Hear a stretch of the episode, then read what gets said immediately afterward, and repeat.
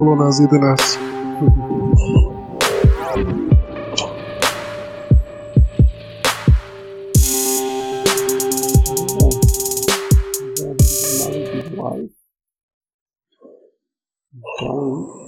poslucháčov, respektíve sledovať len casty. A prvýkrát ideme naživo, tak dúfame, že to pôjde bez nejakých zádrhelov. Ak by boli hociaké problémy so zvukom alebo s videom, tak prosím píšte do chatu. A poďme na to.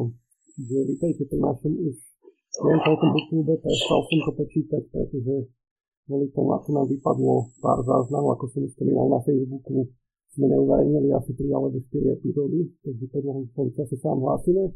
Hlásime sa iba takto vo dvojici, keďže koniec roka študenti toho mali veľa, nestihali ešte čítať. Keď budeme sa ešte baviť ja metód a Mišo. Vítaj. Ďakujem pekne. A budeme sa baviť o knihe Moji milí Slováci od Jula Satinského. Tak možno by sme mohli začať s tým, že kto je to vôbec, vôbec Julo Satinský a ako ťa poznám, Mišo, tak ty o ňom budeš vedieť viac ako ja.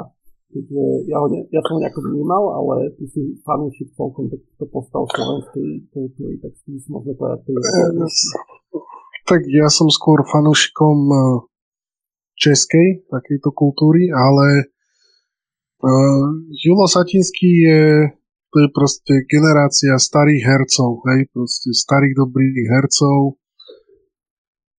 ktorí e, vystupovali najmä ešte za časť e, socializmu. A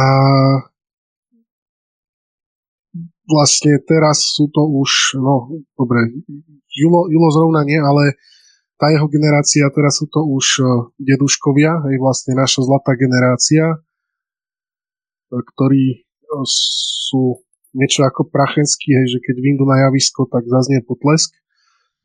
Vlastne on je e, dlho, dlho bol parťák s Lasicom. Hej. E, Lasica nieraz spomína e, na kopu zážitkov s Julom. On bol také kača, hej, že, že proste vystrájal. A bol plný humoru. A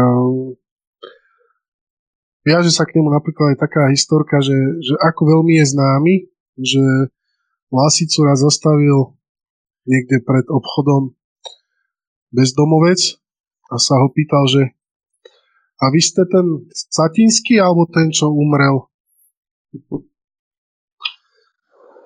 No, je, je, je známy a, a on mal veľmi láskavý humor. Hej, to, či už poznáte tie, tie vtipné relácie, ako že niekto je za dverami, alebo všetci sú za dverami, alebo rôzne silvestre, alebo ich poznáte z divadla, hej, O plus S, tak uh, proste to bol herec, ktorý vynikal uh, zároveň uh, satirickým humorom, kedy vedel výborne komentovať uh, situáciu, či už politickú, alebo alebo bežný život. Mm. A zároveň vedel láskavým spôsobom mm, akoby dávať nejaké odporúčania, rady, hej, ktoré nevždy môžeme považovať za, za možno dobré rady, hej, ale určite boli také, také otcovské. Vlastne o tom je aj táto kniha. Uh, nie som zase taký znalec, aby som si dovolil tu na, dávať jeho životopis, ale chcel by som povedať niečo o tejto knižke, moji milí Slováci. Uh, jedná sa vlastne o zbierku 40 listov, ktoré boli napísané tesne po revolúcii. No, sú to vlastne listy, ktoré vychádzali v časopise teraz neviem, ako sa volal, tu vzadu to je napísané, v novinách Národná obroda v roku 1991. Každý z týchto listov má v sebe vlastne nejaké posolstvo. Každý ten list je asi 5-minútové čítanie a popisuje nejaký konkrétny aspekt vtedajšieho porevolučného života, ktorý sa ale že možno v 35 zo 40 listov dá namapovať ešte aj na súčasnosť. Hej, v tom sú tie listy veľmi nadčasové. To súhlasím a dôležité možno info je, že tie listy sú písané vo forme fejtónu.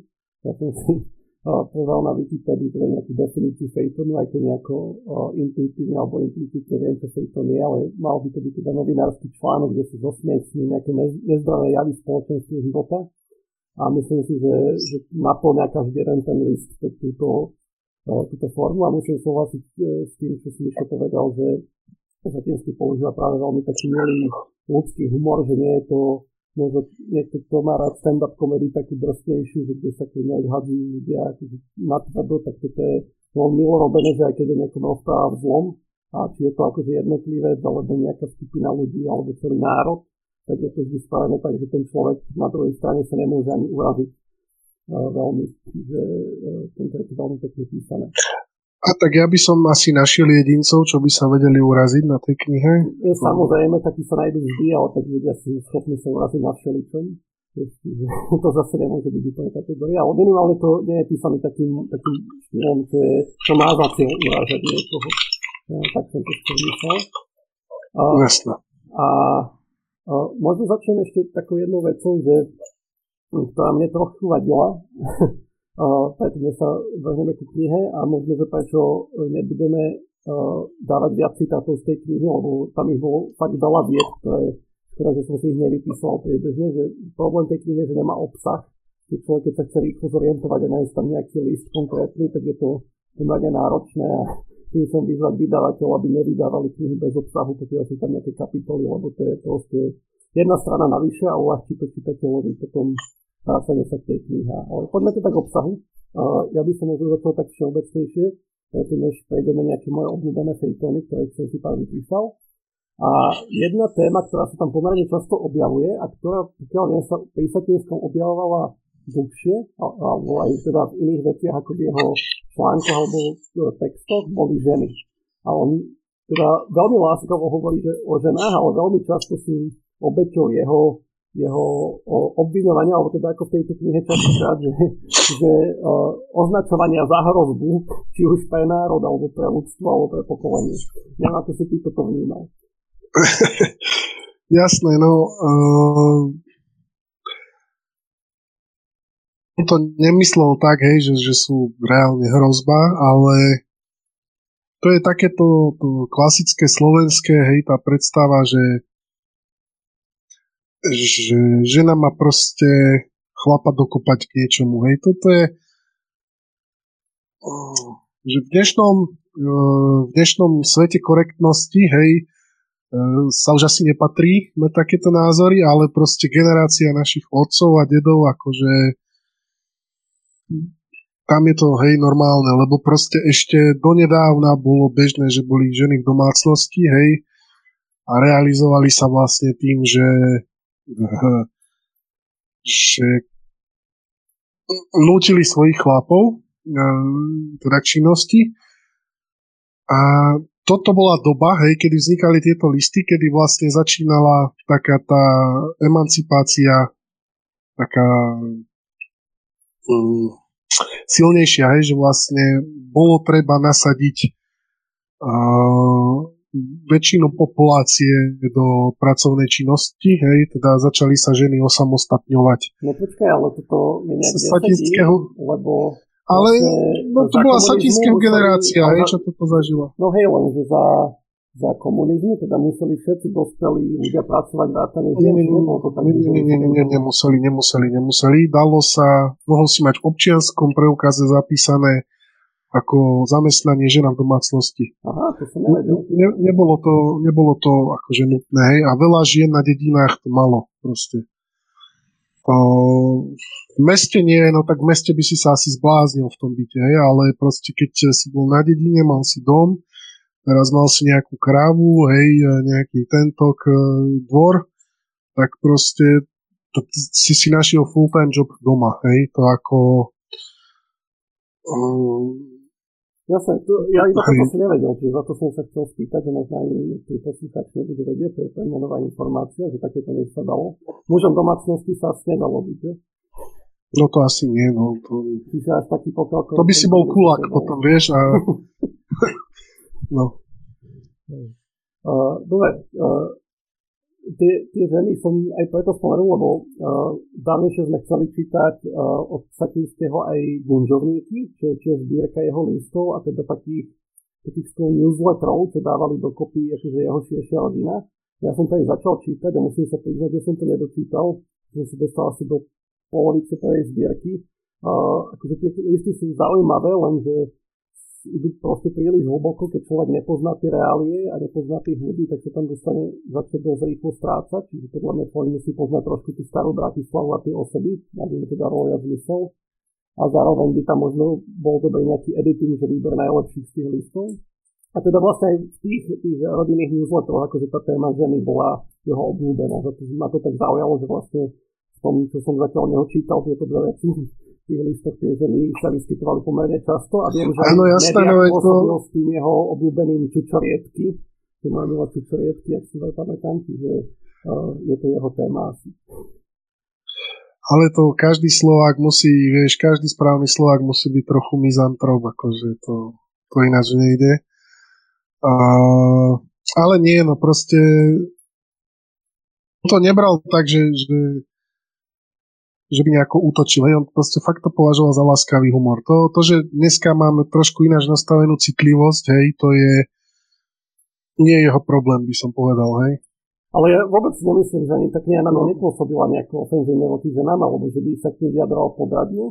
Práve naopak, on ich častokrát vyzýval k tomu, aby presne, že, že nechali tých mužov, nech konečne niečo robia, nech nerobili všetko za nich, nech zoberú opraty, alebo presne nech začnú robiť takom, takom kapitalistickom duchu vyzývala tie ženy, že oni sa zapoja, nech sa začnú starať o seba. Akože niektorý tých fejtonov, čiže v tom, tomto nemám pocit, že by nejak spiatočnícky pôsobil, len že jeho, je to jeho obľúbená téma. A tak to vieš, ako no to každý chlap, hlavne pri pive, ako to, o čom inom sa chceš baviť. A, to je pravda. Aby sme sa nebavili len o ženách, aj keď ešte sa k tým asi vrátime, keďže boli vo viacerých fejtonoch, ako som už povedal. Ja začnem akože môjim úplne obľúbeným fejtonom, ktorý, ktorý ma dostal, ktorý akože bol highlightom tej knihy, je úplne ku konci, ku koncu a je o Japoncoch a o slove katoši. Je to asi predposledná kapitola, sa volá o no, novej japonskej chorobe karoši. Tu som si dal jedinú ako záložku, lebo tu som si fakt zapamätal. A uh, Neviem, či to v tejto kapitole alebo niektoré iné s Japoncami, ale v podstate dve veci s tými Japoncami som si zapamätal. Jedna, ako spomínal, že bola tu japonská delegácia na Slovensku pozrieť a potom, keď sa vrátili do Japonska, že v Japonsku vyšiel článok o tom, ako Slováci sú super a postavili na druhom brehu Dunaja, Dunaja dočasné ubytovanie pre Bratislavčanov, ktorí sa vrátia potom do centra, keď sa zrekonštruuje a že tie ubytovne budú, fun- budú fungovať ako turistické ubytovne. No a po týmto dočasným ubytovaním na druhej strane... Myslím, Petržalka. Že to bolo také veľmi milé. A druhá vec, akože od tých Japoncoch bola vlastne to samotné slovo karoši, ktoré teda má označovať uh, upracovanie sa k smrti, čo ak ľudia poznajú trošku japonskú kultúru, tak tam funguje trošku inak, kde ľudia fakt sú zviazaní s tými firmami, akože kune aj celý život, makajú proste 10, 12, 16 hodín denne, 6 dní v týždni, proste spávajú v práci alebo rovno z práce idú do baru, tam sa proste vyspia ráno naspäť do ofisu a proste takto sú fakt, že sa že makajú k smrti. No a toto musím ocitovať, lebo to, to bol pre mňa úplne taký highlight. Na pliage ma videl si národné motív. Tých 10 tisíc Japoncov ročne sa neupracovala služby po zárodku alebo služby po pracovnom hrdinstve. Oni umierajú z lásky k firme. To je mi veľká a poučná novota. Aby firma prerazila na svetovom trhu, sú ochotní japonskí zamestnanci odmietnúť dovolenky, nedele, sviatky, sú ochotní za firmu obetovať sa aj to najcennejšie, čo človek má. Predstavte si, predstavte si, že by sa u nás niekto upracoval za makitu púchov alebo cementárne stúpala. Toto, toto bola pre mňa najkrajšia veta a vystihovala si tú dobu veľmi pekne, kedy tej téme sa tiež viac, viac, viacej Fejtonoch venoval, že ten prerod e, komunistického, socialistického hospodárstva na to trhové a ako to vlastne ľudia ťažko znášali, že zrazu sú zodpovední za tie svoje príjmy a za spokojnosť klientov a za svoju firmu a za svoju prácu. uh, hej, zomrieť za Makitu Púchov v 91. to takého človeka by sme asi na Slovensku nenašli. Ja myslím, že takého by sme nenašli ani teraz, hej. Akože neviem, či, či sa až tak tá pracovná morálka zmenila.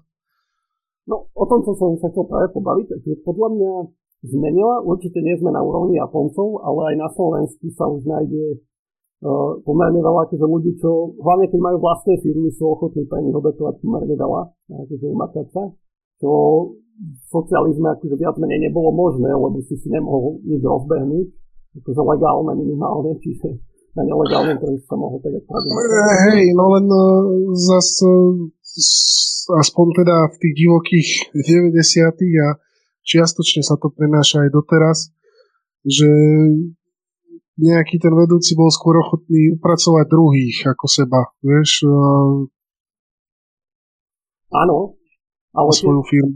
také firmy tiež akože nevydržia väčšinou dlho na trhu, čiže uh, to, je, to je téma, ako som spomenul, a som prevod kapitalizmu a uh, Mišo, ja to poznám ako lavičiara, a vlastne mne to išlo v tejto knihe, nemal opravať si to keď vnímal inak, že on prezentoval pomerne taký, uh, taký neoliberálny až pohľad na tú transformáciu, ktorá asi v tej dobe bola aj pomerne populárny taký ten pohľad, lebo to bola doba, aká bola. Že ako si ty čítal tie, tieto jeho porovnávania uh, toho prerodu a ako by to malo byť ten podtext? Že, že čítal si ho podobne? Uh, vieš čo, to bol to bol ten revolučný optimizmus, ja by som povedal, hej, že, že vtedy, vtedy tí ľudia, dokonca ani ten Satinsky nevedel, hej, že ako to tu bude vyzerať.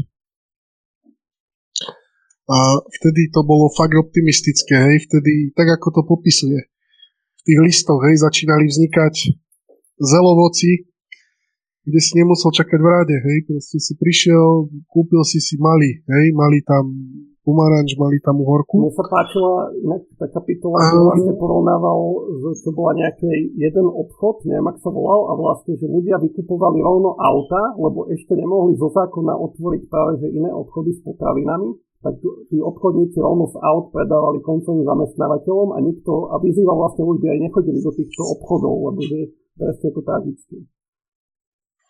Hej, no, čiže Áno, hej, vtedy, vtedy bolo vidno vlastne uh, len to dobré, hej, že, že proste zrazu mám kde minúť peniaze, hej, zrazu a proste začali nejaké veci, čo predtým nefungovali, fungovať, hej, bolo zrazu dostať nejaký západný tovar.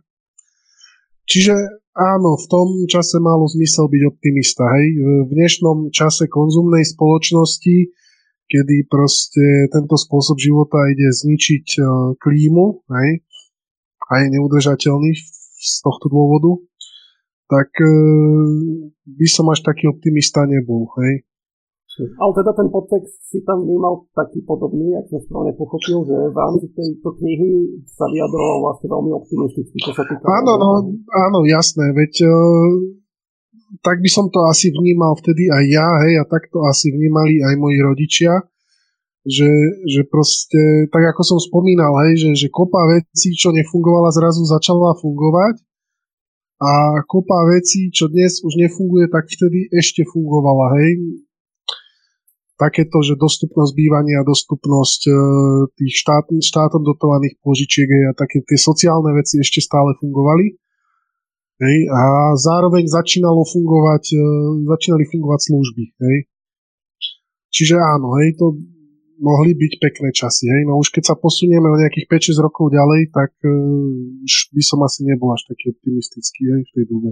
Toto vlastne bolo ešte pred Mečiarom, lebo keď si to zase dáme, tak proste Mečiar vlastne sa v 92. nejak začal ukazovať, že to bolo presne to ešte to No, on bol, on bol vtedy minister vnútra, ak sa nemýlim.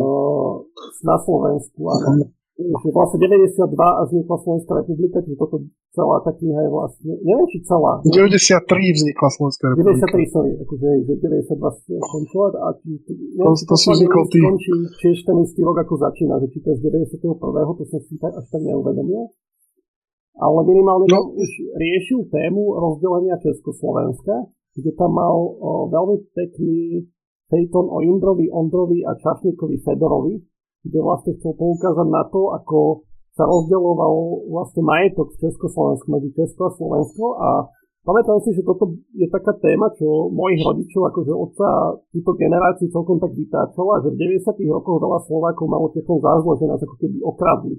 Že zobrali to najlepšie a nám nechali ako keby dlhy a takéto veci. Uh, neviem, si pamätáš tento fejtu, na čo je to vôbec období?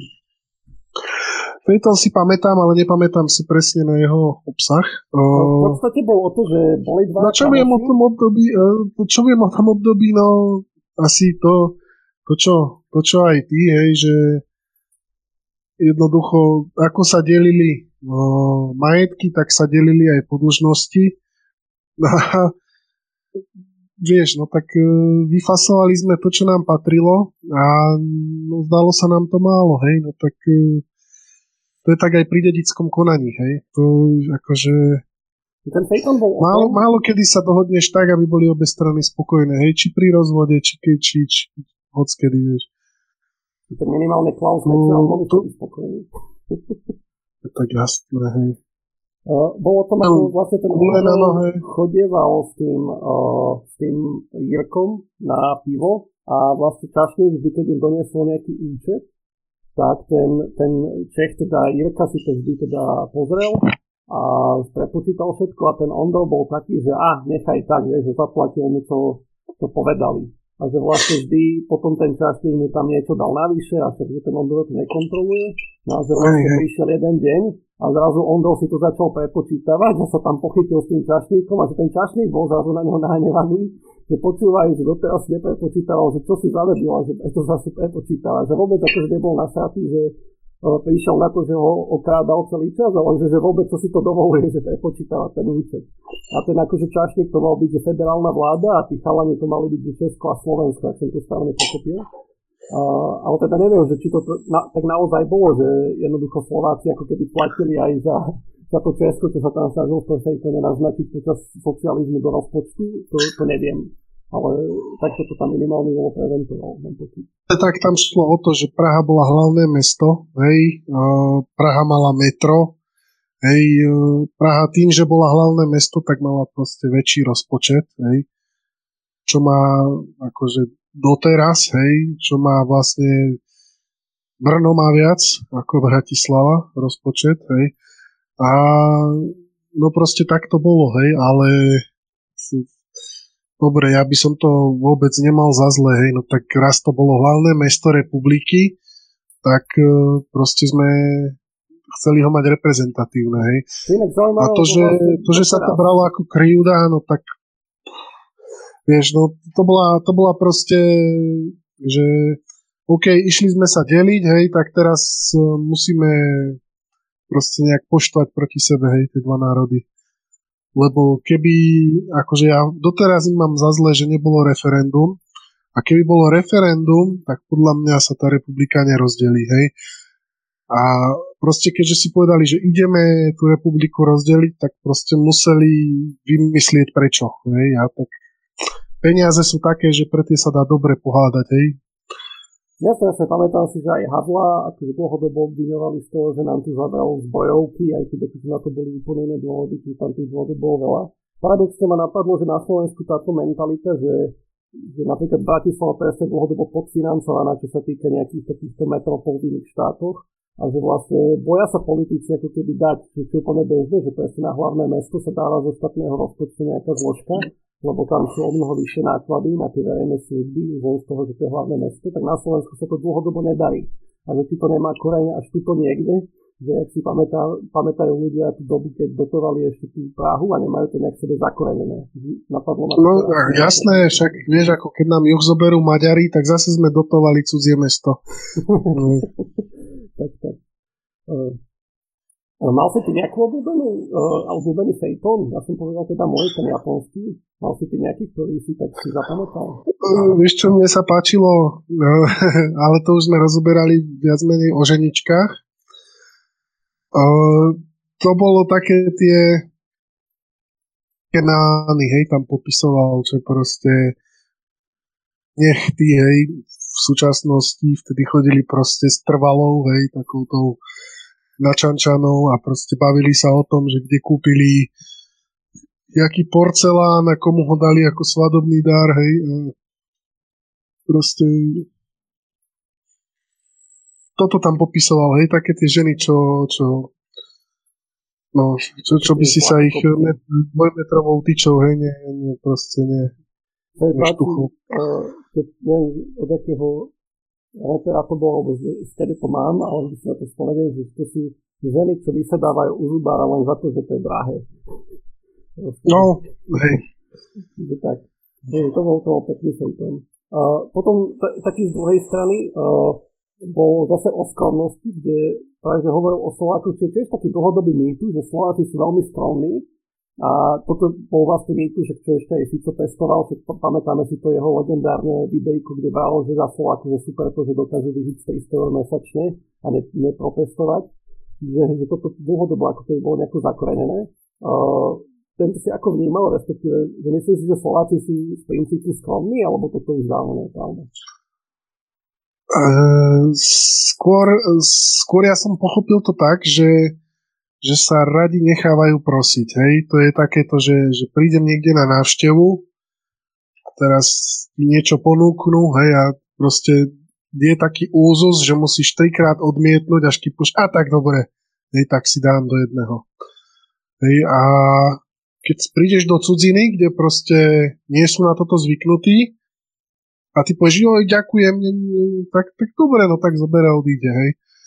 A proste Slovák ostane, že, že čo, veď si mi to mal núkať, hej, že proste, veď ja chcem, hej, ale proste nechcem ti hneď povedať, že ešte to chcem. Hej, že chcem byť prosený. Ja som, ja som tak pochopil tú kapitolu. Zároveň tam bolo, a neviem, či to bolo v tejto, a bolo, že, keby aj taká tá skromnosť v tom, že, že, že bojíme sa ukázať, že niečo vieme, alebo že robíme dobre že, neviem, či to bolo v tomto fejtone, ale tiež to bola téma, ktorá sa tam dotýkala, že ako keby, že bolo tam, že Dáni sa dokážu chváliť neviem čím a Švajčari týmto a že my máme tiež akože veľa šikovných ľudí a bojíme sa s tým pochváliť vo svete. Sme akože zbytočne skromní tiež. A tak e, to môže zase vychádzať z toho, hej, že, že keď ukážem, že niečo viem, tak to potom odo mňa budú chcieť. Hej čo je ako tiež uh, no, bežná vec. Hej. A to, to vychádzalo zase z toho, že, že za prvé dlho hej, a ešte možno stále v niektorých fachoch je nízke ohodnotenie relatívne, hej, či už finančné, alebo aj no, no kľudne aj to slovné, hej, ale teda najmä to finančné. A vlastne ty, keď ukážeš, že vieš urobiť niečo viac, hej, tak miesto toho, aby ťa pochválili a adekvátne hodnotili, tak, tak ti proste naložia, hej, že to je toto klasické, že, že proste keď kôň dobre ťahá, tak mu viac naložíme, hej. Nie, že dostane viacej obroku nažrať. To bola tam tiež taká nosná téma spoločne s týmto, že vlastne takéto typické socialistické, že kto neokrada štát, okrada vlastne rodinu tiež, tiež tam takáto téma sa viackrát objavila, že ako ľudia boli zvyknutí na to, že o, toto si vlastne zoberiem akože z firmného, tedy socialistického alebo ostatného. On tam opisoval sám, ako sám seba musel pokarhať, že zvykol si žiť z cudzieho a že vlastne si musí začať zvykať zo svojho a že to je veľmi nepohodlné. Čiže veľmi pekne, podľa mňa, že teraz keď na tým uvažujem, že on o mnoho lepšie vystihol možno tú socialistickú dobu v tých svojich fejtonoch ako tie 90. roky. Lebo predsa len tie 90. roky, ako si zval, zažíval iba vlastne rok, dva a bolo to veľa, veľa, veľa plné optimizmu a ten socializmus už mal odžitý a ten mohol hodnotiť akože o mnoho triezvejšie a reálnejšie. No, hej, No jasné, ako nemôžeš nič e, iné čakať od, e, od knihy, hej, ktorá vznikla v roku 1991. No takže... Ja som teraz akurát dočítal e, od Mňačka o neskorené reportáže, čo vyšlo v 63. a kde vlastne sú reportáže o 50. rokoch a on akože vtedy tiež optimisticky si povedal, že on ich skúsi vydať a že keď mu ich vydajú, tak akože dobre bude, lebo vtedy začal taký odmek socializmu, čo vyvrcholil teda 68. praskej jary a že keď mu ich nevydajú, tak akože že zle je. No vydali mu ich a on tam akože aj tak optimisticky vraví, ak tie 50. roky boli zle a sú to akože fakt, že že mindfuckové príbehy z tých 50 rokov, že stojí to za to si to prečítať. Ale vždy tam je potom taký nejaký, aj trošku tej naivity, že ako sa to teraz bude vyvíjať ten socializmus k lepšiemu a bude super. No a potom vlastne po 68. to išlo do kytek zase. Čiže uh, že keď, keď začína ten odmek, alebo začína presne tá zmena revolučná nejaká, alebo evolučná, tak vtedy majú ľudia tú tendenciu byť prehnaní optimisti, vyzerá byť. A tak hej, no, tak čo iné chceš byť, vieš, akože, no, chceš byť uh, skeptik, hej, keď uh, keď vidíš, že, že, že proste niečo ožíva, hej, keď sa ti narodí dieťa, tak nepovie, že aj, aj tak z neho vyrastie nejaký bezďak, hej. Proste povie, že, že bude z neho úspešný človek, hej, proste to presne rovnaké, hej. Jasne. A ešte sa vrátim k ďalší tejtom, čo som si poznačil, bol o národovedstve. A to bol vlastne o tom, že ako sa v tých 90. rokoch začali prejavovať uh, také tie babky demokratky a začali sa tu vyťahovať proste uh, história, Veľká Morava, neviem čo, proste blbosti. A začalo sa Slovenska keby prezentovať, že my sme tu nejaká taká kotlina junákov, čo tu proste žije pod nejakým jarnom Maďarov a on tam v tom fejtone veľmi pekne vypichoval históriu akože Slovákov, ktorí cestovali po Európe a boli úspešní a proste normálne boli sme, mali sme tu metropoli kultúrne alebo ľudí, že takí boli. Zároveň akože ma pri ale aj napadlo, že tou geografiou a tou históriou toho Slovenska je tu, je tu veľa dolín, presne takých uzavretých, čo proste dve doliny alebo dve dediny vedľa seba sa doteraz neznášajú, tí ľudia kvôli nejakej histórii. Tak keby ten, taký ten paradox typickej krajiny, podľa mňa, že už nie sme v tomto nejaký výnimočný, že, že eh, jedni by nás radi spravili, ako je v tom fejtone, možno taký svetobežníkov, a druhý by nás, nás radi spravili ako Kotlebovci nejaký ostrov o, Slovensko vo svete, ktorý bude odseparovaný a vlastne, že ani jedno z toho nikdy nie, nebude pravda, že vždy, vždy to bude niekde medzi, že vždy budú aj takí, aj takí ľudia a taká, taká kultúra. A toto národovectvo, neviem, že či to rovnako tam vnímal, alebo či si prišiel inak ten príklad. A mne to skôr prišlo také, hej, že, že OK, tak ideme zakladať štát, tak musíme vymyslieť nejakú históriu, hej čo je konec koncov akože to isté, čo sa robilo zásluha k štátu, hej, že proste zrazu sa tu uh, vymyslelo, hej, nejaké staré Slovensko, veď konec koncov preto aj Fico postavil sochu Samovi, hej, na hrade. Svetopulkovi. No, či Svetopulkovi, hej, ale spomínala sa k tomu ešte aj Samovaríša, hej, čo boli vlastne prekupníci s otrokmi. A na tomto si máme stavať akože svoj, svoj bytnosť, hej, že, že proste pred tisíc rokmi sme tu handlovali s otrokmi, vieš, akože ty kokos, no, a keď sa nám to nepáči, tak si tam vymyslíme niečo legendárne, hej. No, no proste nie, hej, tak to je,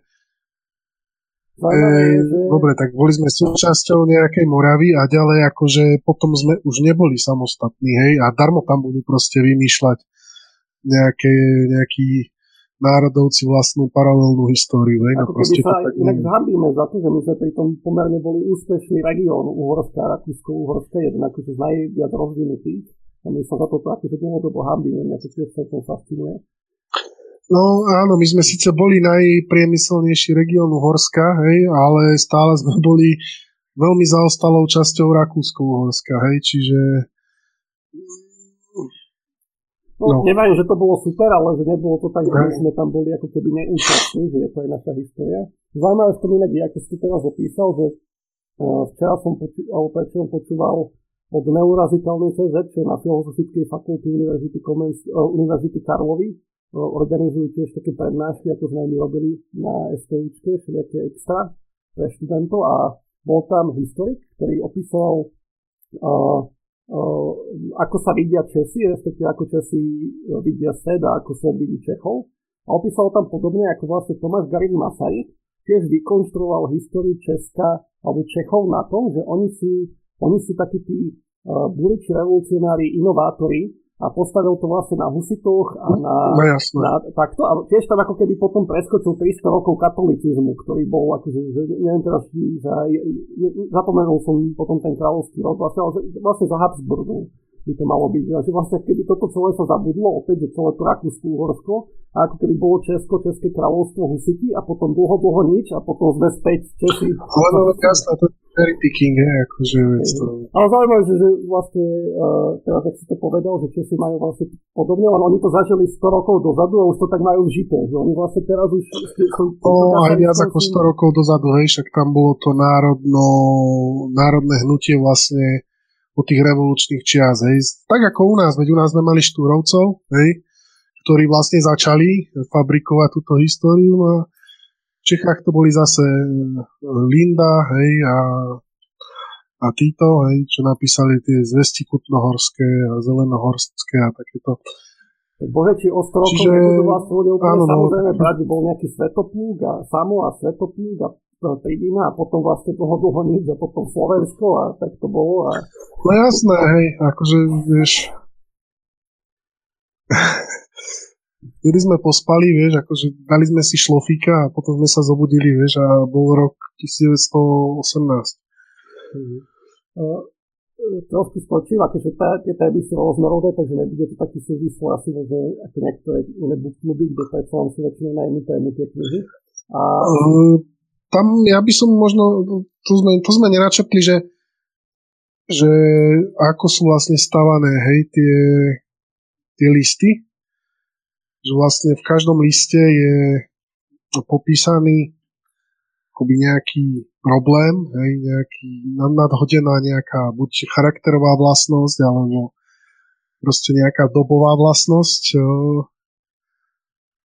A potom je k nej navrhnuté hej, nejaké riešenie, alebo aspoň taký, také láskavé upozornenie, že, že na toto pozor, hej. Uh, len, len toľko som chcel, hej, aby sme vedeli, že, že, že, ano, že čo je to ten list vlastne. Je dobré, ešte sa k tomu vrátime asi na konci. A uh, napadla pri tom taká vec, že on tam vždy sa podpisuje, veľmi zaujímavo na konci. Väčšinou teda ako Julo Satinský vášnivý e, cítil kompozičného šachu sa mi zdá, a sem tam nejako inak. A tušíš prečo? Akože negooglil som to, lebo som na to potom zabudol, ale že tušíš prečo si toho kompozičného šachu, či to má byť nejaká strašná irónia, alebo o čom to má byť? E, myslím si, že nie.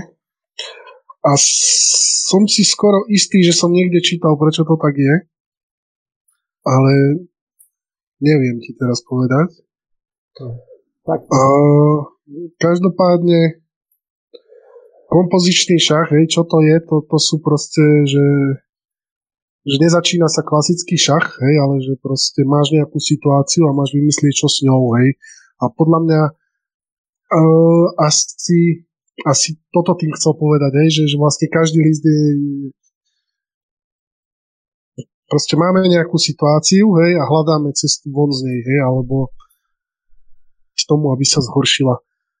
Hej, a to dáva zmysel a nevedel som. V tom by som videl asi, asi, asi porovnanie s tým kompozičným šachom, hej? Tu som inak nevedel, čo je kompozičný šach, šach som, som trošku zlyhal, že som to nedal, bolo to pre mňa vždy taká, o, také oživenie na konci každého fejtonu, že som sa na tým tak zamýšľal, že čo to je a čo to znamená, tak si mi to trošku objasní a tak ďakujem.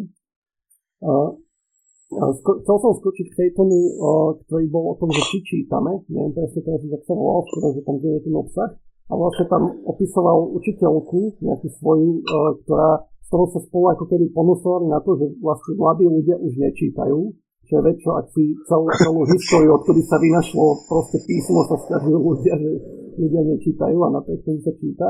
A musel som tu spomenúť, keď už je to book lebo my teda čítame a čítame aj pomerne veľa.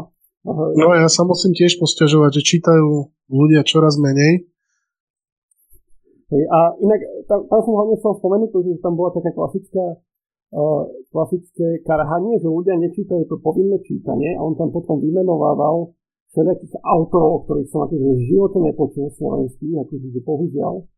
Možno sú dobrí, ja neviem, že nie, ale v princípe ja, ja no, to povinné čítanie, ako je štrukturované na Slovensku, lebo tu proste od teba očakávajú, že ty by si mal vlastne za rok prečítať asi 50-60 kníh ako proste študent. Nie, ale tak nie, tam, čo si. Ja neviem, tá, si pamätám na maturite. Ja si pamätám, že bolo nejakých a nebolo ich 20, no, no nech, nech bolo do 15 kníh, čo si mal za 4 roky prečítať. No, na maturite máš 40 otázok, ktorých si ťaháš, čiže minimálne tých Áno, ale nie, nie, nie, nie, nie, nie, nie, nie, čože, čo si. Nie. Tak, ale, ono, tie okruhy sa dosť prelínajú, hej, a mne sa zdá, že bolo tak, No 4 knihy na rok, keď poviem, hej, tak uh, to asi nepreženiem. Hej, len to sa snažím povedať, že dobre, že vlastne to možno povedal, že povinne ty nemáš čítať všetky tie knihy, len proste, že blbo sa učí tá literatúra tak, že ty sa akože učíš obsahy kníh, akože referáty SK od 50 knihách každý rok a je to úplne zbytočné, lebo aj tak ty proste zabudneš skôr či neskôr. Namiesto toho, aby sa fakt sústredil na to, že sa nejaká kniha číta, analizuje sa po literárnej stránke, že boli takéto debaty normálne v škole o knihe, ktorú si ľudia prečítali, tak sa vlastne venuje tomu, že sa memorujú nejaké popisky kníh. No áno, no to je, ale to je, to je ten Mario Terezianský spôsob výučby, hej, že proste tu máš sa do faktov, tu sa nauč, hej, hej, a spokojní sme s tebou. To, je, hej, ale to je, to, je, to je proste iný problém, hej, akože že tie knihy, čo sú ako povinné čítanie, tak uh, no priznám sa, ja som ich na strednej nečítal všetky, hej, doteraz som neprečítal všetky, ale postupne akoby splácam ten dlh, hej, a akože vidím v nich zmysel, že, že neboli, neboli vybrané samoučelne, hej, tie knihy. Podobne. A, sú, a, a sú častokrát veľmi, veľmi dobré, vieš, sú veľmi dobré, ale proste neviem si predstaviť, že by som tú knihu ocenil, keď som mal 16, presne. tak ako viem oceniť teraz, keď mám 30. Presne, hej? presne, že podľa mňa sú veľmi zle na, načasované, čo sa týka veku dnešných ľudí mladých, že to, to, sú prestrelené, že to sú, nie, nie sú dobre povyberané tie knihy, aj vidno, že ich vyberajú proste nejakí akože zaprdenci, už tu introducujem to slovo, na nejakých proste úradoch ich povyberali a proste tí nevideli živého študenta podľa mňa roky, ktorý čítal nejaké knihy, alebo že, čo vôbec čítajú mladí, alebo čo by ich zaujalo, čiže uh, toľko som chcel tomu povedať, že je to veľká škoda, lebo práve, že veľa poznám ľudí, čo Nechutilo sa im doslova čítanie kvôli tomuto a potom sa v k tomu dostali a práve, že našli si k tomu veľký vzťah k tomu čítaniu aj tej povinnej literatúre dokonca, lenže proste na škole na to nebola doba a tie knihy boli zle prezentované, veľa ich bolo a neboli proste na, na ich vekový čas veľmi dostupné. Je na škole na to nebol čas. Uh, hej, no akože tak, jak sme sa učili tú literatúru, že, že sa šlo, hej, proste ty kokos od antiky, hej, až po vlastne modernu, hej, až po povojnovú literatúru. A teraz o každom období si musel vymenovať, vedieť aspoň 5 autorov, ich diela a o čom sú, hej, tak uh, to bol telefónny zoznam, hej, toto proste to, ja neviem, no akože, že teraz, keby sa ma spýtaš na nejaké obdobie, hej, tak viem ti povedať, že, že čo bývalo nosnou témou, hej, tých diel. To by asi stačilo, ja neviem, no akože... Ja by som ti pravdu aspoň... povedať nevedel už ani zaklasifikovať, že čo je romantizmus a realizmus a takéto veci. Akože vedel by som o tom asi niečo povedať, ale bolo by to veľmi ďaleko od tých poučiek a proste takých tých menej známych autorov by som že vôbec nevedel zaradiť do tohto, čiže to, to bolo strašne. Hej, no, no, tak ešte na takú trojku by som ešte zmaturoval, hej, to, ako to, to, to sa nebojím. No. Dobre, ešte ja mám posledné dva fejtony, ktoré si chcem prejsť a potom možno ešte aj nejaké bože, alebo tu nejak máš nejaké, tak uh, povedz samozrejme. Keď ja si nepamätám, vieš takto, že za to som si to prelistol a povypisoval nejaké. Čiže poviem ti to známe, však uh, určite ťa napadne. Uh, začnem o Tuzexe, ešte k tomu socializmu sa teda vrátime. A to bol pre mňa, akože Tuzex je do, do mňa, doteraz pre mňa taký akože šialená vec, pri tom akože veci ako Tuzex existujú stále, že niekde dvojitá mena, napríklad vo Venezuele minimálne, že tak, viem, že takáto vec funguje, že jedna mena, ktorou sa akože funguje ekonomika vnútorná, druhá, s ktorou sa ekonomie ekonomika e, prezentuje voči vonkajšiemu svetu a že vlastne je strašný problém e, sa dostať k tomuto nejako. Potom ešte tam boli bony a to proste tam opísal tie vexláčky babky, ktoré postarali proste po Bratislave a zamieniali bony, ktoré im posielali zo zahraničia proste uh, ich deti alebo vnúci. Takže toto bola pre mňa veľmi zaujímavý fejto z toho historického hľadiska, lebo neviem o tých tuzexov až tak veľa, že som sa na tom akože celkom zabavil. Hej, no tak aby sme to vysvetlili, hej, tak uh, Tuzexy boli vlastne obchody zahraničného tovaru alebo nášho tovaru, ktorý bol určený na export. Hej. A z nejakého dôvodu nebol exportovaný, ale bolo cieľom ho predať za valuty. Hej. Uh, tie bony vlastne boli náhrada za valuty. Ono to fungovalo tak, že keď si prišiel zo zahraničia s nejakou cudzou menou, to už je jedno, či si prišiel s západo-nemeckou markou, hej, s francúzským, neviem, čo to mali, alebo s frankom, hej, alebo keď si došiel s dolármi, tak si si to vymenil nie za koruny, ale za bony. Otec mal takto ujčeka v Amerike a ten keď prišiel vždycky, tak ste vymenil hej za bony alebo dalo sa kúpovať aj za doláre priamo v Tuzexe. No a tam vlastne bolo dostať tovar, ktorý bežne nebolo dostať, hej. To znamená napríklad uh, japonská elektronika, hej, alebo uh, talianské auta, hej. Klasický prípad, uh, hej, to čo tu na nás jazdilo, boli Renaulty, Renault 4, Renault 8, hej, uh, Fiaty, Fiat 500, Fiat uh, 600, už ku koncu Fiat Uno, hej, to boli akože dela na tú dobu. Simka, hej, kopec oblečenia, hej, rifle, klasika, hej, toto je akože symbol, alebo aj také veci ako tic-tac, hej. Otec spomína, že keď si kúpili krabičku tic-tacu, tak vieš, že teraz si dáš tic-tac, nasypeš na ruku, že, že koľko padne hej, a hodíš do úst, tak ty si ho podspnul trochu a si si ho odložil nazad, hej, na potom. Lebo to, akože, to, to nebola bežná vec. No a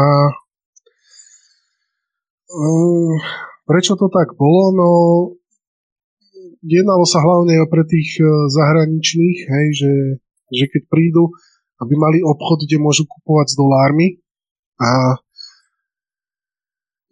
to, to bolo také, že, že v tom Tuzexe mali všetko a mali plné, hej, to, to bol taký výstavný obchod, preto ich bolo aj len zo pár.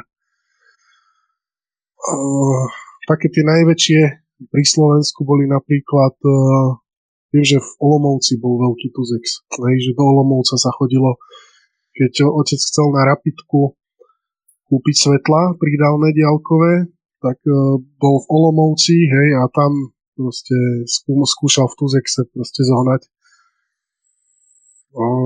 No. Dobre, čiže tak sme si vysvetlili, čo je Tuzex, hej, no a Bon bol vlastne to bol kupón, hej, uh, ktorý hej, čiže buď ste mohli platiť teda dolármi alebo bonmi, no a ono to fungovalo tak, že keď vám niekto posielal zo zahraničia peniaze, tak vlastne pošta sa otvárala, hej, a keď vám niekto poslal, ja neviem, 100 dolárov, hej, tak na hranici colník vybral 100 dolárov a vložil vám za to, ja neviem, 400 bonov, hej, alebo aký bol kurz. Hej, a poslali vám to. No a keďže tu bývalo akože zvykom, hej, ešte za, či už za prvej republiky, alebo uh, no teda najmä za prvej republiky, uh, kopec rodín, hej, podchádzalo do Ameriky na západ. No a potom posielali e, peniaze e, teda tým, čo zostali. Tak, e, tak sa to riešilo teda takto, hej, aby vlastne si nemal prístup k cudzej mene z toho dôvodu, že si mal potom menšiu motiváciu ujsť, hej, lebo keby si bol ušiel, tak proste s bonami si môžeš v zahraničí utieriť, hej.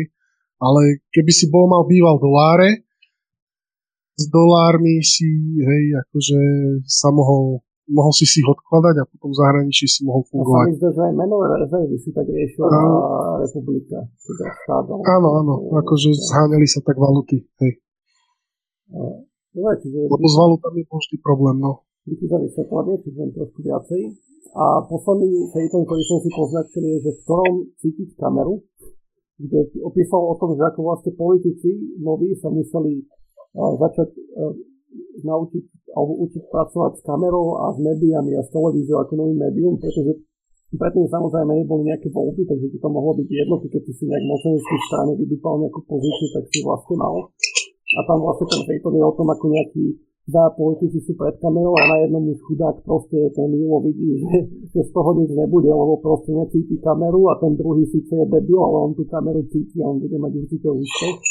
A toto vlastne platí až doteraz, dokonca až na taký úroveň výskumov, čo som pár zachytil, že, že keď sa robia nejaké také námatkové, že iba random ľuďom ukazujú fotky nejakých politikov z úplne inej krajiny, tak normálne, že to, ako vyzerajú, vie predikovať veľmi dobre, že ako dopadnú tie voľby v danej krajine nemusí človek vedieť nič o tom politickom programe, o tom, čo ten politik spravil, akože, ako sa stáva, ako vystupuje, že stačí, ako vyzerá. Akože stačí, že máš jamky v lícach, hej? Hej, hej, že stačí, že máš jamky a už veľkou confidence povedať, že to bude mať veľa percent, tak vidíme to aj na Slovensku. Čiže hneď si to Julo všimol, akože, že to bola taká sranda, že, že hneď si to všimol akože rok potom, ako boli prvé voľby. Čiže je to celkom sranda. No hej, akože však vtedy boli, alebo teda prvá generácia politikov, hej, uh, po 89. boli vlastne väčšinou herci, hej, čiže uh, tí sa vedeli pred kamerou pretrčať, hej, čiže ako náhle proti sebe postavíš herca a um, politika, ktorý nie je zvyknutý na kameru, povedzme, vyberieš náhodného starostu z nejakej dediny, hej, tak eh, no, no to bude presvedčivejší, hej. Akože není o čom. No a postupne sa tí politici proste zmierili s tým, že OK, tak eh, mimo všetko ostatné ešte si musíme zaplatiť aj kurz mediálnej komunikácie. Hej? Ale to nie je niečo podľa mňa, čo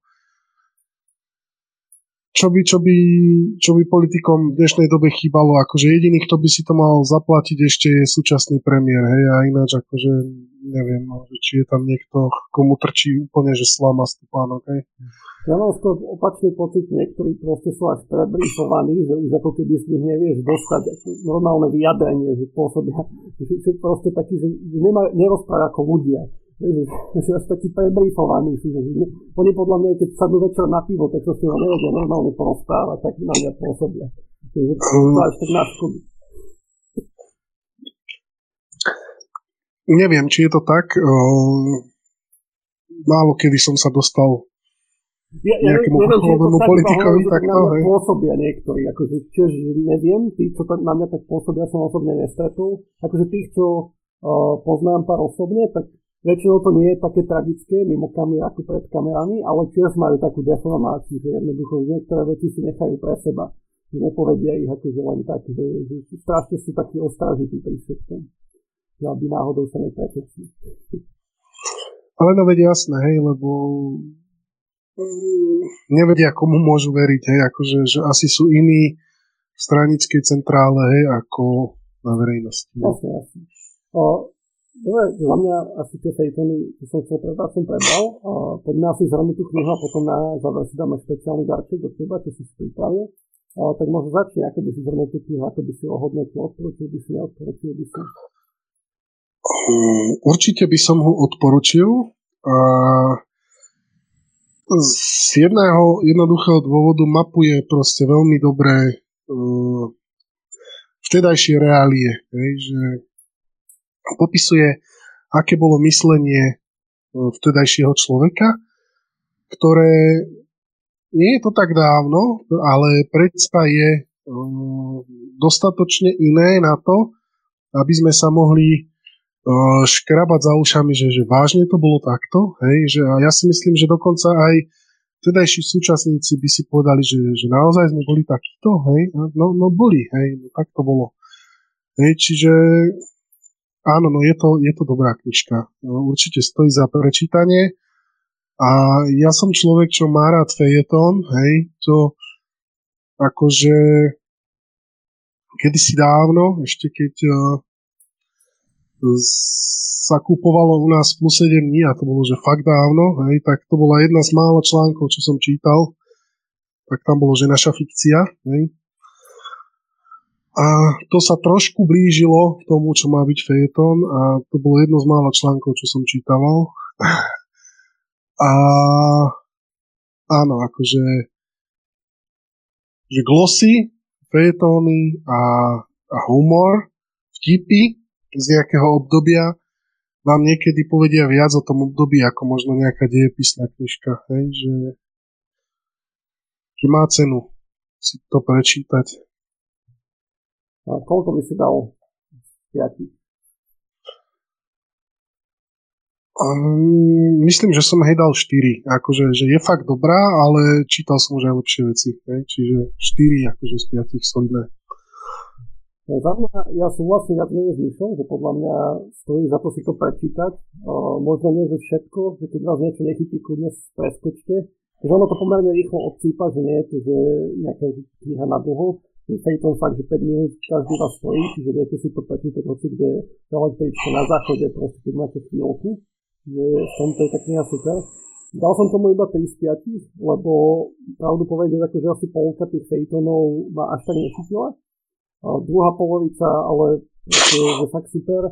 A tých pár, čo sme tu prešli, čiže asi tých 10 z tých 40, čo je proste nejakých 25 podľa mňa, že fakt, že veľmi, veľmi, veľmi, veľmi, veľmi dobré. Čiže e, za mňa asi toľko keď si človek chce niečo o tomto období prečítať a nechce to úplne na vážnu nôtu, presne ako historicky, ale skôr tak ľudsky podané, tak Satinský je v tom super, že vám to veľmi ľudsky akože vysvetlí. No, dobre, a na záver úplný, mám ešte pripravený pokračovanie voľné na Julové listy, čiže poprosím teraz Miša, aby nám prečítal ďalší list. No, tak ja som si nachystal uh, jeden list. Uh, volá sa list 42. o zaprdencoch a meteorológii. Uh, snažím sa v tomto liste vlastne nadviazať na ten štýl, ale nie som úplne poplatný. Z jedno, jednak z dôvodu, že jednoducho nie som na tej úrovni ako Julo, ne, proste, a asi ani nikdy nebudem. A po druhé, pretože uh, no, stačí ten jeden dôvod, podľa mňa. Dobre, tak uh, o zaprdencoch a meteorológii. Moji milí Slováci, iste ste si všimli, že som preskočili 41. Nevedel som sa totiž dočkať, kedy už budem môcť napísať tento 42. a nechcelo sa mi písať vám ešte jeden. Možno, že ho napíšem neskôr a antedatujem, tak ako je to na Slovensku bežné, a možno, že nie. Uvidíme. Je to preto, že 42 je moje obľúbené číslo, lebo je odpovedou na otázku života, vesmíru a vôbec. Ale pre tých, ktorým to vadí, že som jeden list preskočil, kľudne si predstavujte, že sa stratil na pošte. Takých listov, čo sa stratia na pošte, sú celé hromady. Dokonca aj tých doporučených. Preto je vždy dobré písať ich cez Indigo. Ale o inom som chcel. Poďme sa po 31 rokoch od konca socializmu pozrieť na stav niektorých inštitúcií v našej milej malej republičke. Začníme napríklad takou SVŠT, toho času známu, známou pod menom Slovenská technická univerzita. Minule, keď sa ešte smelo chodiť von bez rúška, som prechádzal popod okna jednej z aul tejto, ako sami seba nazývajú, špičkovej inštitúcie a ovanul ma strašný zápach stuchliny. Ako keď vôjdete do vykúrenej, ale roky nevetranej sirárne. Ako keď prášite staré kreslo, v ktorom sedeli celé generácie zadníc od posledného čistenia. Taký herberg, v ktorom sa po celom dni chôdze suší nejedna onuca no skrátka smrad. Bol to pak zaprdencov. Čo je to ten zaprdenec, respektíve aký je pôvod tohto slova? Skúsme si ho načrtnúť. Zaprdenec alebo celým menom zaprdený funkcionár či aparátčik je človek, ktorý zrástol svojim zadkom so svojím kreslom, lomeno stoličkou, lomeno trónom, lomeno funkciou. Jedným slovom aparátčik. Predstavte si, že máte zadok zrastený s kreslom. Napríklad s kreslom predsedu Akademického senátu. A v tom kresle sedíte a sedíte a nemôžete sa otrhnúť. No a predstavte si, že sa napríklad v nedeľu dobre naobedujete. Takej harachovej polievky alebo si dáte dobrú fazoliu s udeným. Skrátka nejakú tú dobrú tradičnú slovenskú lahôdku, ktorej vedľajším účinkom je plynatosť, ale aby to neznelo tak príjemne, teda prízemne, použijeme latinský názov flatulencia. Túto flatulenciu celý čas ventilujete do tohoto chudáka kresla. Jednu nedeľu, potom druhú, celé mesiace, roky, ba i desaťročia. A dobre sa vám sedí. Vlastný flatus až tak neobťažuje, dá sa naň zvyknúť. Odborne sa tomu tuším hovorí habituácia nepliesť s habilitáciou. Hlavne, že sa nemusíte otrhnúť z pohodlného makučkého kresla a ste pekne v teplúčku, pretože taký prd ešte aj príjemne zahreje. No a človek, čo takto poprtkáva dlhočízne ročiska, je zaprdenec. Takýchto zaprdencov je na úst na STU plný senát. Sedia si v makom a rokmi konzumácie mocenských strukovín vyhriatom kresielku a opájajú sa vlastnou mocou a vplyvom. Oni sú pánmi vo svojom svete. A ako sa na správnych pánov patrí, stvárajú panské hunsúctva, rozumej politiku. Pôjde, kde na nich nič nemôže. Niekto príde a snaží sa vyvetrať, tak na neho začnú zjapať. A keby nebodaj chcel, nie že otrhnúť ich z kresla, ku ktorému sú prirastení, to nie ale by si len napríklad dovolil povedať svoj názor na niečo, čo sa ich len okrajovo týka, bez toho, aby si najprv od nich nechal vysvetliť, aký ten názor má byť, tak ho od mil- bez milosti odkrágľujú. A nech by to bol hodzaj rektor, hlava tohto štátu v štáte. Viete, keď do vesmíru letia kozmonauti, tak napríklad na ISS majú špeciálnu stravu. Takú, ktorá nenafúkuje. Lebo čuduj sa svete, síce tam majú okná, ale kto vie prečo nikdy nimi nevetrajú.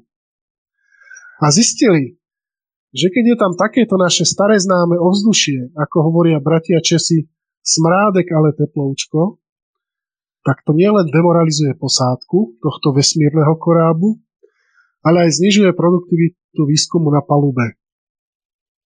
Verte mi, že s nízkou morálkou a produktivitou sa síce dá funkcionárčiť, ale nedá sa urobiť diera do sveta. A preto vidím len dve cesty. Jedna z nich je cesta menšieho odporu. Tí, čo sa im obracia žalúdok, sa zdvihnú a ujdu a inštitúciu premenujeme na Slovenská technokratická univerzita. A druhá cesta, tá násobne ťažšia, je zaprdencov kopnúť do ich najproduktívnejšej časti tela. Čo na nich platí? Prievan a iné meteorologické javy. Búrka či výkrica. Skrátka a dobre treba poriadne vyvetrať. Nebodaj ešte na nich Judáš nahlasuje, teda pardon, nasmeruje Božie mlyny a budú v čudu. A ja verím, že sa tak stane. Nie, že sa ukáže akýsi mýtický bohatier. To nie. Ale že milión Jozefov makov strhne putá prekrížených rúk od sudičky že nevídu močky na pánske, ale pôjdu k oknám, otvoria ich. A keď aj rovno neurobia defenestráciu, vetrajú. Veď nadarmo sa spieva, od východných stepí nám už jarný vítr veje do plachet. Naivný optimista, vulgárny materialista a neznalec kompozičného šachu Michal Kováčik. Jasne. Ďakujeme, Mišo. A ďakujeme našim sledovateľom, poslucháčom.